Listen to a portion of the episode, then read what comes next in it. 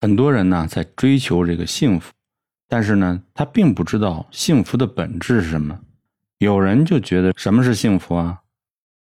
我想要什么，我就有什么，这就是幸福。那么在现实社会中，你想要的总会有不满足你的地方，那你就不会幸福。说一个简单的例子，你想永远长生不老，可能吗？所以说，你一想到这件事情，你可能就不会幸福了。那真正的幸福是什么呢？就是你内心的平和。如果你追求一个你内心世界里想做的事，那么在做这件事的时候和你想这件事的时候，那就是最快乐的。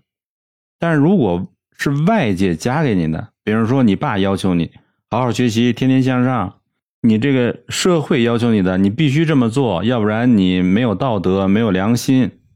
我欠人钱了，我必须还，我必须努力。这个外界给你的这种压力。或者是外人让你做的这种东西，那你就不会感到幸福。每个人都有轻微的一种焦虑感，有时候呢，你特别忙，感觉你就不知道在忙什么，但是呢，你还在焦虑的忙。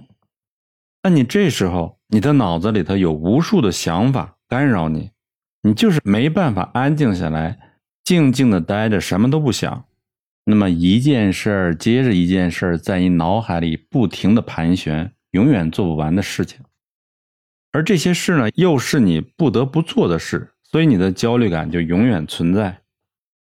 那么这时候，你如果找个地方坐下来，你什么都不想，你会不会感觉到安定？你如果有这种感觉呢，你就不是在一个平和的状态。其实你的不开心是你的焦虑感造成的，这种焦虑感呢，就是让你做一些。你内心世界并不想做的事，然后就造成了你内心的不安定和不平衡。那么应该怎么做呢？那纳马尔给的建议就是说，你对待焦虑的方法是不和他对抗，让你自己清醒的认识到这种焦虑感是你自己跟自己做斗争的一个自我耗能的一件事。那你要想一想，你是想一直在这种纠结中呢？还是想获得内心的平静呢？那内心的平静怎么才能获得呢？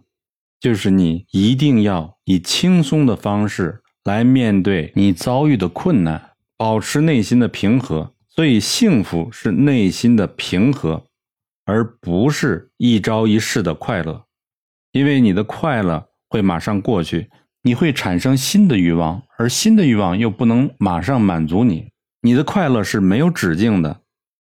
因为你一旦你的欲望这个欲望得到了满足，大脑会不自觉的寻找下一个欲望，所以你就在这种猫追老鼠的游戏中不断的保持着痛苦。但是你如果内心平静了以后，你的状态就不一样了。下一集我们讲欲望和幸福的关系，也就是说，你欲望越多，幸福越少。下集见。